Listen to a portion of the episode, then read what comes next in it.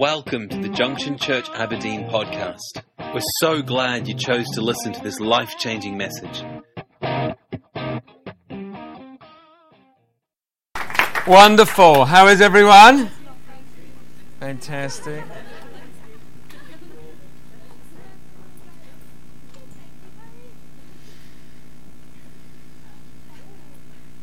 Well, we're coming up to Christmas. I'm always amazed at how much of the year is actually dedicated in focusing at Christmas and how quickly it's gone. You spend most of the time in preparation. You spend a few days, or actually, Christmas Eve, Christmas Day is really just the one day. Boxing Day, recovering. And the rest of the week, wondering whether you should still be celebrating it because you put so much effort into making it happen. And uh, so, uh, and then it's New Year and it's back to work and uh, that whole sort of uh, period. But we, um, this year, we want to look um, at the love of God and what He has done for us and what He has provided for us. And this morning's message is called Unconditional. And I want us to read from Matthew's Gospel, chapter 13, and uh, sorry, Matthew's Gospel, chapter 14, verse 13, and we're going to look at an interesting story of when Jesus was up on the mountain and the crowds came to him. It's the story of when uh, John the Baptist uh, has been murdered by King Herod, and Jesus, uh, it's about a year, we think, um, after the start of, of Jesus' ministry. Uh, and there's that overlap of John the Baptist, and John has been arrested, and Jesus is ministering, and um, finally, John is beheaded, um, and the report comes back to Jesus. And Jesus makes his way um, from there after he'd heard it. It says in verse 13, it says, When Jesus heard it, he departed from there by boat to a deserted place by himself. But when the multitudes heard it, they followed him on foot from the cities. And when Jesus came out, he saw a great multitude, and he was moved with compassion for them, and he healed their sick. When it was evening, his disciples came to him, saying, This is a deserted place, and the hour is already late. Send the multitudes away, that they may go into the villages and buy themselves food. But Jesus said to them, They do not need to go away. You give them something to eat.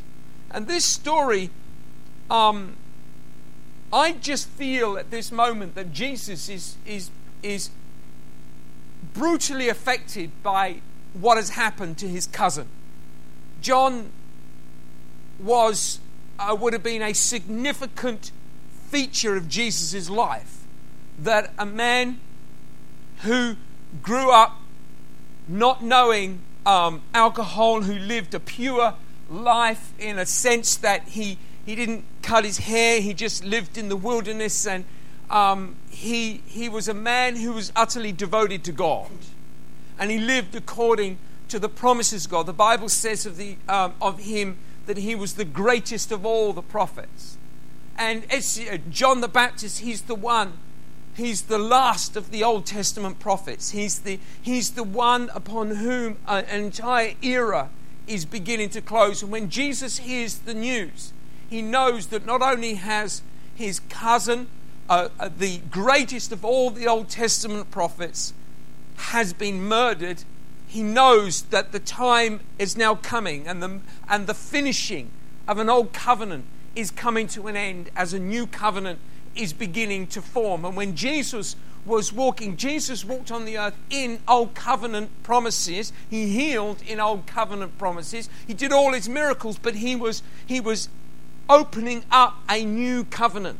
And his ministry and his language was opening up the way and the language, the purposes of a new covenant. And so there was this merging of the old as it faded away and the new as it rose up.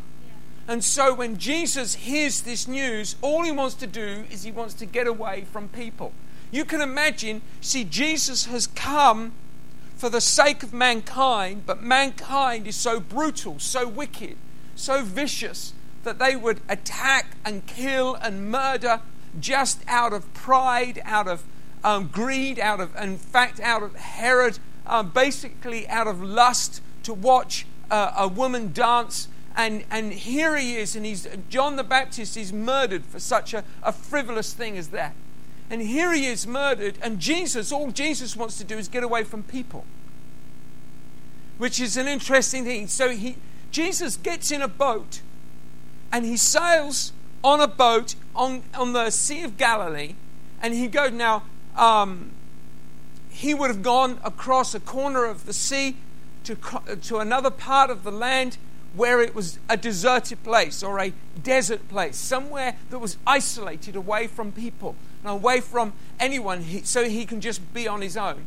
And Jesus is there, and suddenly he turns round and he sees the crowds. When the crowds hear that John the Baptist has gone, a leader has gone, a voice that spoke to them, someone who kind of gave them a sense of hope. The crowd rises up and they start looking for another leader.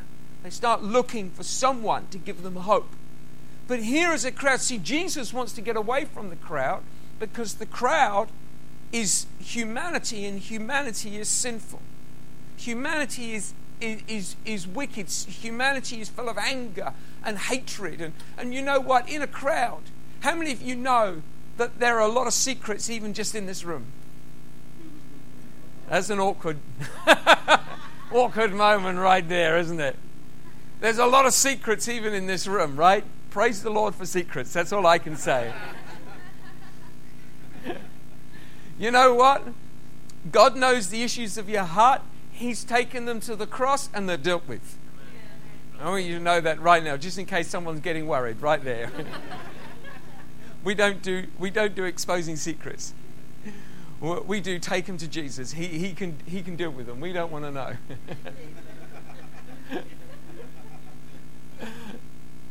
I, I want you to know that see, but Jesus, he's got a crowd, not just not just any crowd. You can imagine, you know, we got a room here full of people. Can you imagine?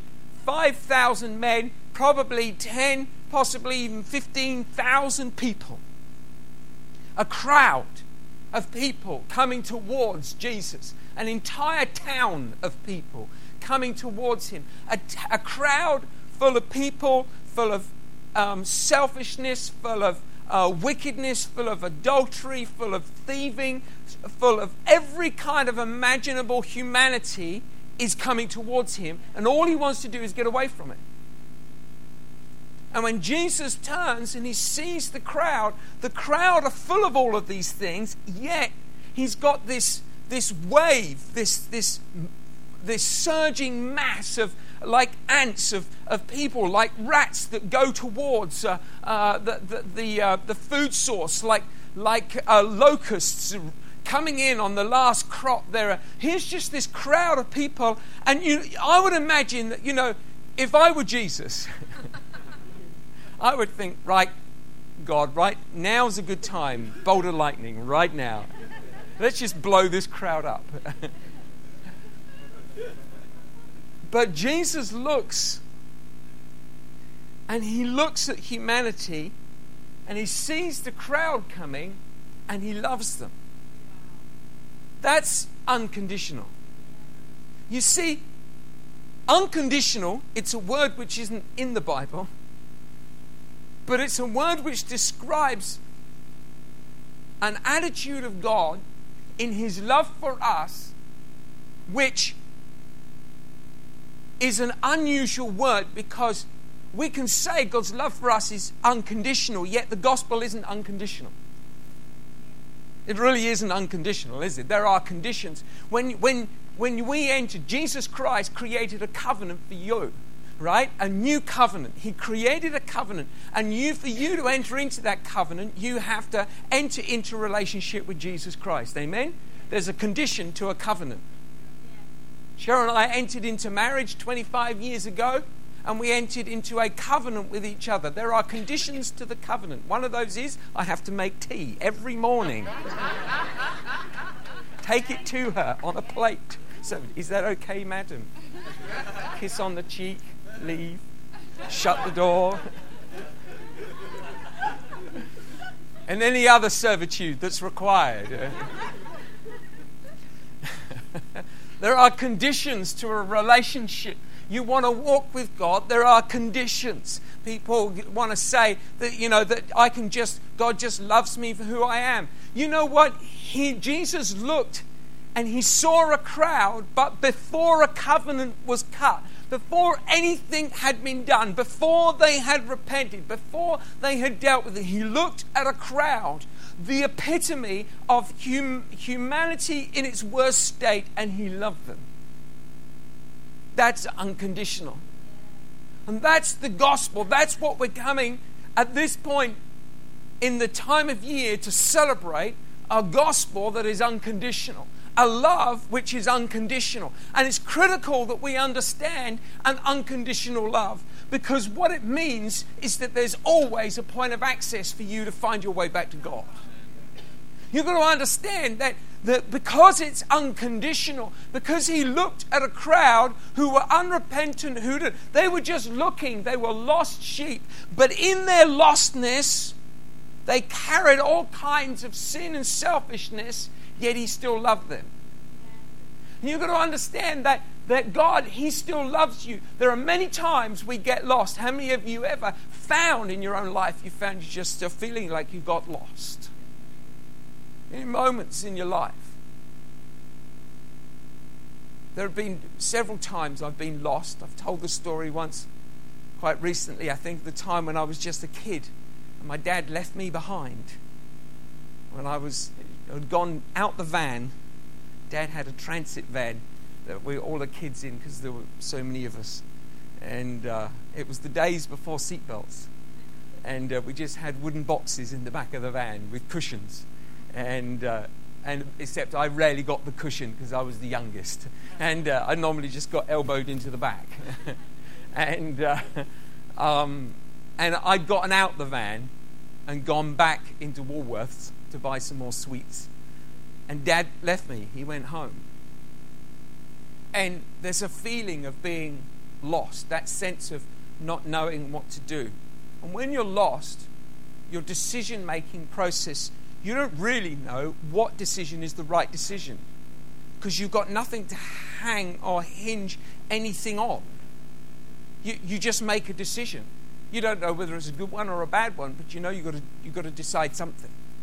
So you make decisions, and people are making decisions constantly in life, but they're lost in their decision making. I remember it was about a year ago, Cheryl and I uh, went for a meal at a restaurant, uh, the Cock and Bull, where um, that's a place you don't say very often in church, isn't it? And and uh, so we went to the Cock and Bull, and, and it was a it was a pub that's a, it's an award winning gastro pub.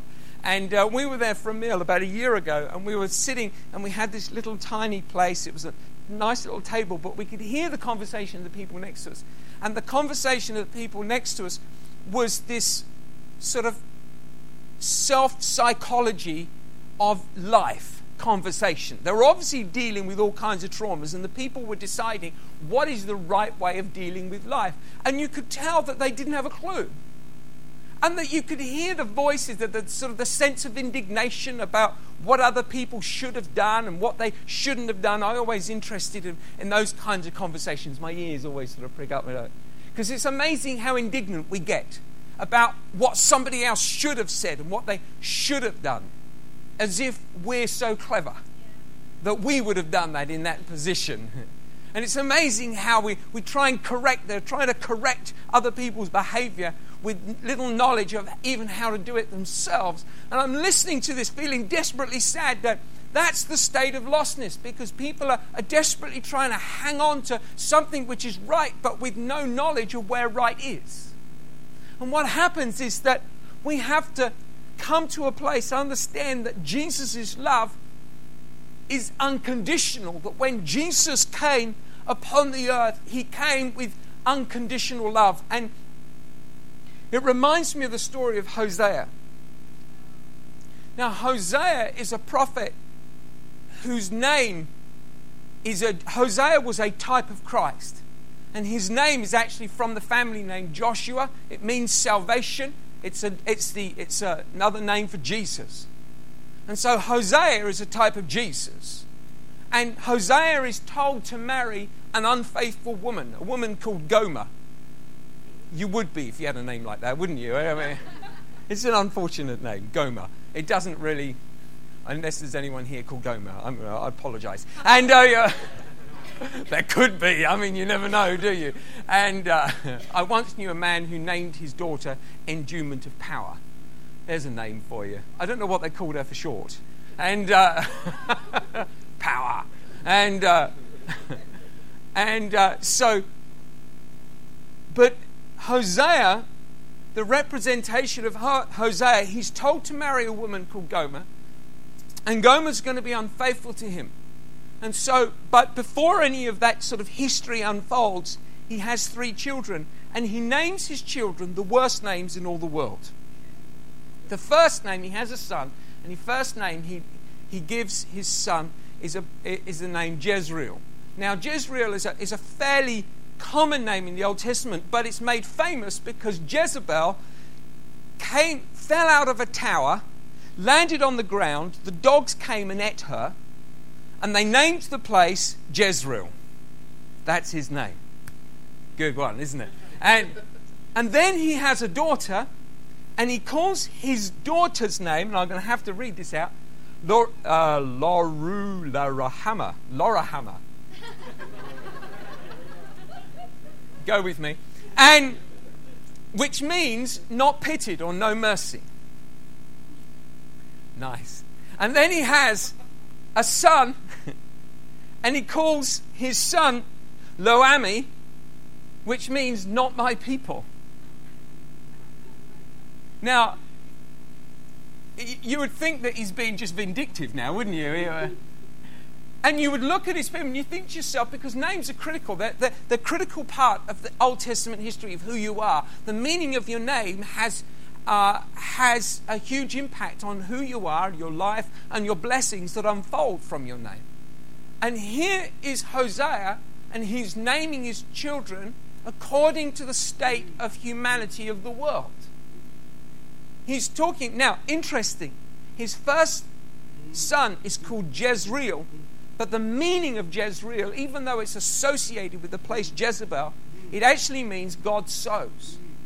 So before there are a people who have no mercy. Before there are a people who have no pity, who have no language, who have no place, who have no belonging. Before that, God sows. And you've got to understand the unconditional love is that God sows into our life. And it says in Hosea chapter 2, verse 23, it says, This is how God works. He says, Then I will sow her for myself in the earth. I will have mercy on her. This is talking of Israel who have not obtained mercy. Then I will say to those who are not my people, You are my people. And they shall say, You are my God. And you know the amazing, this is the this is the shift, the change of covenant that God has come, that in this life that we were a people that without, who didn't have a land, who didn't have anything that was happening uh, for us. We'll just wait for um, so that we can get attention on my concentration is flowing. it's all right, bless you. It's all good. So, what happened is that we are a people. How many peoples do you know around the earth that have no, they have no land, they have no um, they have no land, they have no rights, they are no people. There, you have uh, gypsies that go through, um, mainly through Eastern Europe. You, you have, uh, um, you've had the Kurds now have, have lands um, in northern Iraq, but they are the largest people group without a nation. Uh, you've got people uh, groups around the world, and they've got, they've got no heritage. They've got no promise. They've got no advocate. They've got no one standing up for them. And they are the most pitied of all the people because no one stands up for them and they've got no rights. They've got no inheritance. They've got no capacity to break out of poverty. They are just broken all of the time. And there's no hope.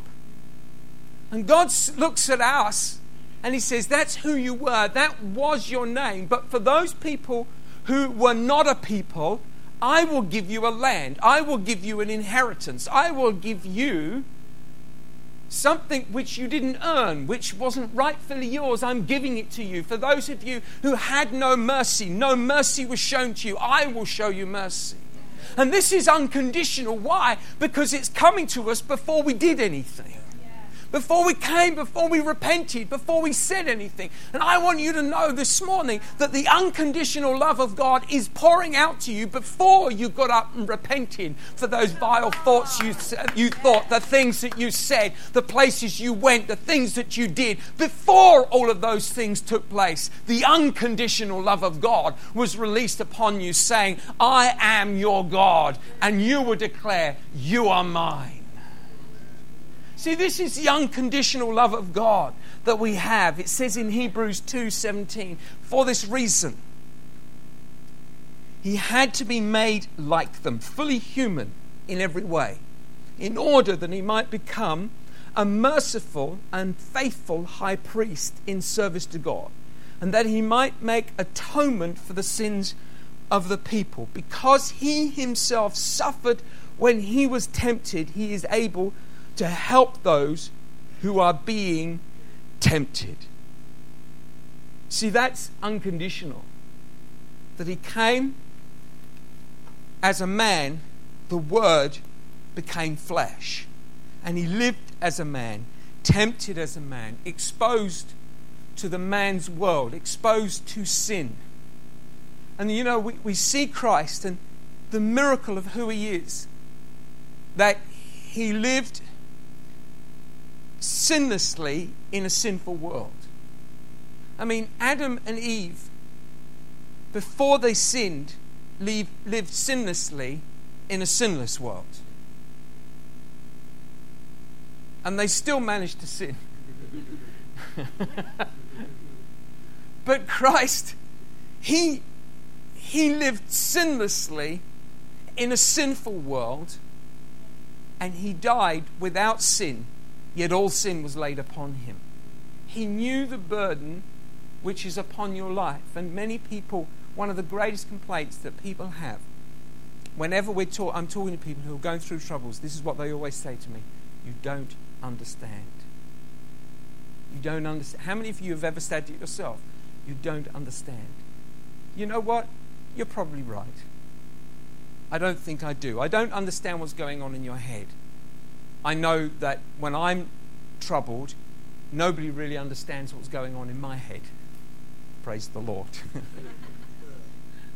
because what goes off in our head is that we become troubled.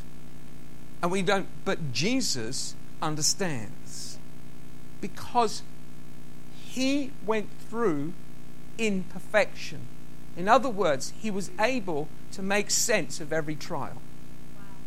He was able to rationalize and deal with every event.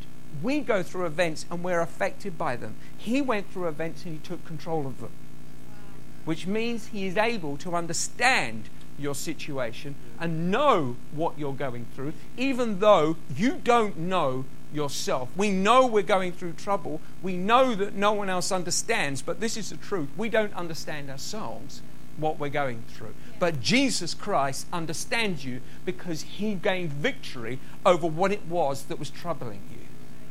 This is the power of a, of a gospel, an unconditional love. Let me finish with this verse in Isaiah 55. It says, Seek the Lord while he may be found. Call on him while he is near. Let the wicked forsake their ways and the unrighteous their thoughts, let them turn to the Lord, and he will have mercy on them. And to our God, he, for he will freely pardon. See, this is unconditional. Seek the Lord while he may be found. You know, our response to unconditional is to seek him. When the crowd came out of the towns and the cities looking for hope, looking for something. In their turmoil, they don't know what they're looking for. They don't understand. We know they don't because we know what they did later on. We know how they responded in times of confusion. But Jesus, knowing that these people would ultimately turn against him, he reached out and healed them. Unconditional. And then, when he had healed them, he kept them and fed them. He didn't just heal them, he didn't just restore them so that they can go off and find food. He brought them in and he provided. And that's unconditional. And I, I, I need you to understand that there is an unconditional love. And God is not just your healer, He's your provider. He's not just the one who came and paid the price for your sin that you might have eternal life, having scraped through, just managed to get through life and, and all its troubles. No, Jesus came to heal you, restore you, and provide your every daily need. The disciples wanted to send them away. Send them away. Let them go and buy food in the villages. 15,000 people get, looking for a few villages. Can you imagine what would have happened? They're all racing down to the corner shop. The corner shop sees them. At first, he sees a crowd and thinks, Whoa, it's my lucky day. By the time the, uh, the hundredth person's come through the door and taken everything off the shelf, he's beginning to wonder whether he, it was a good idea remaining open. And then by the time the, the thousandth person is banging the door down, wondering, what he's beginning to scream, What am I going to do? Jesus knew the difficulty we have. And he came and he said, I will provide for you. I will give you food. I will provide your sustenance. I will give you the food that you need, not just for your spirit, but also for your belly. He takes care of your every need. Let's stand up, shall we?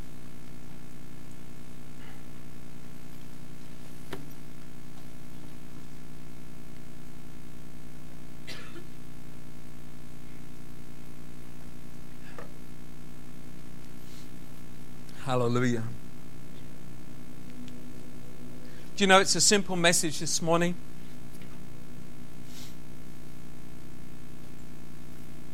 But it's a message that we have to come back to for us to understand the, the complexity of the gospel can only un- be understood in the simplicity of its truth. And the simple message of the gospel is this His love is unconditional and He calls you. His love for you came to you before you even knew Him. He provided for you before you ever said sorry. You know, some of you are wrestling with breakthrough in your life and you're wondering if there's something you should have done first that God might come through for you.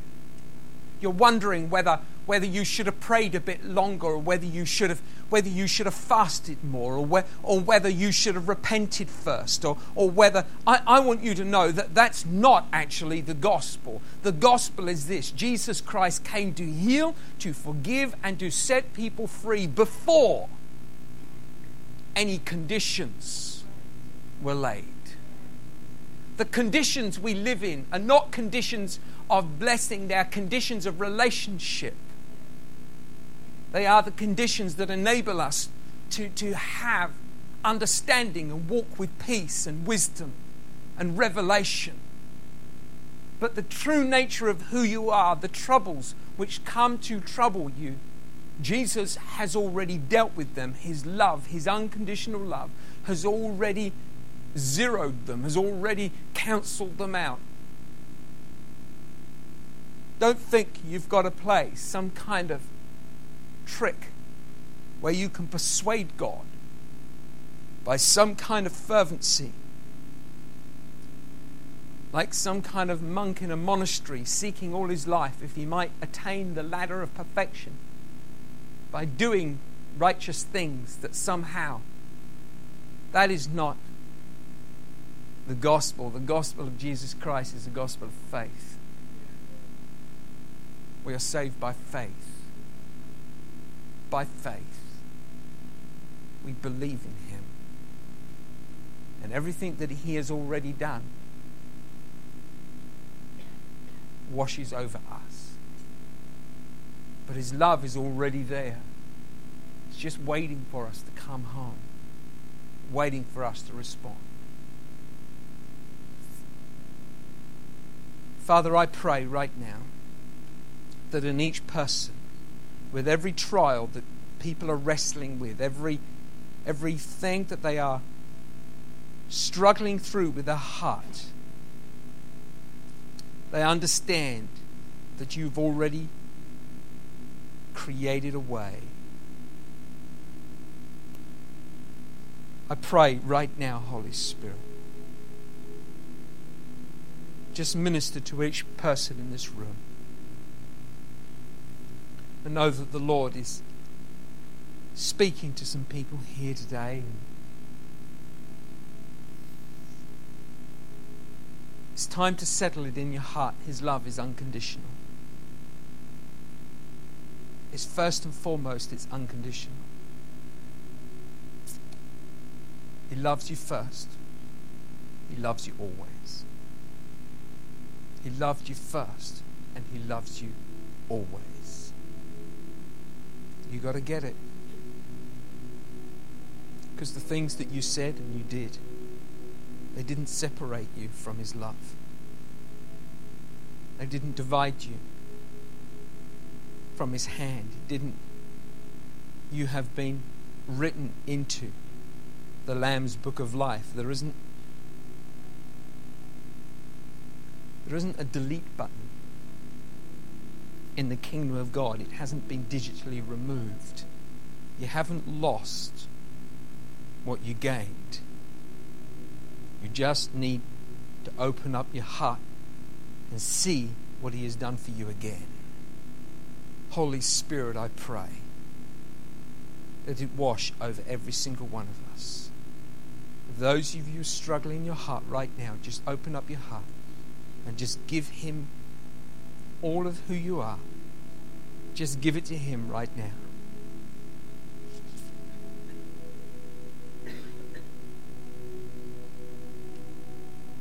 remember as a child in the old crusades, in the tent crusades as a child, singing those songs as we come down to the altar. I can come no other way. Take me as I am. I can come no other way. That's how it is. May be old fashioned, but that's how it is. Take me as I am. I can come no other way. I thank you, Jesus. I just want to ask if there's anyone here today that you've never given your life to Jesus, or you. For more information about the church, visit us online at www.thejunctionchurch.com or come along and see for yourself in one of our services.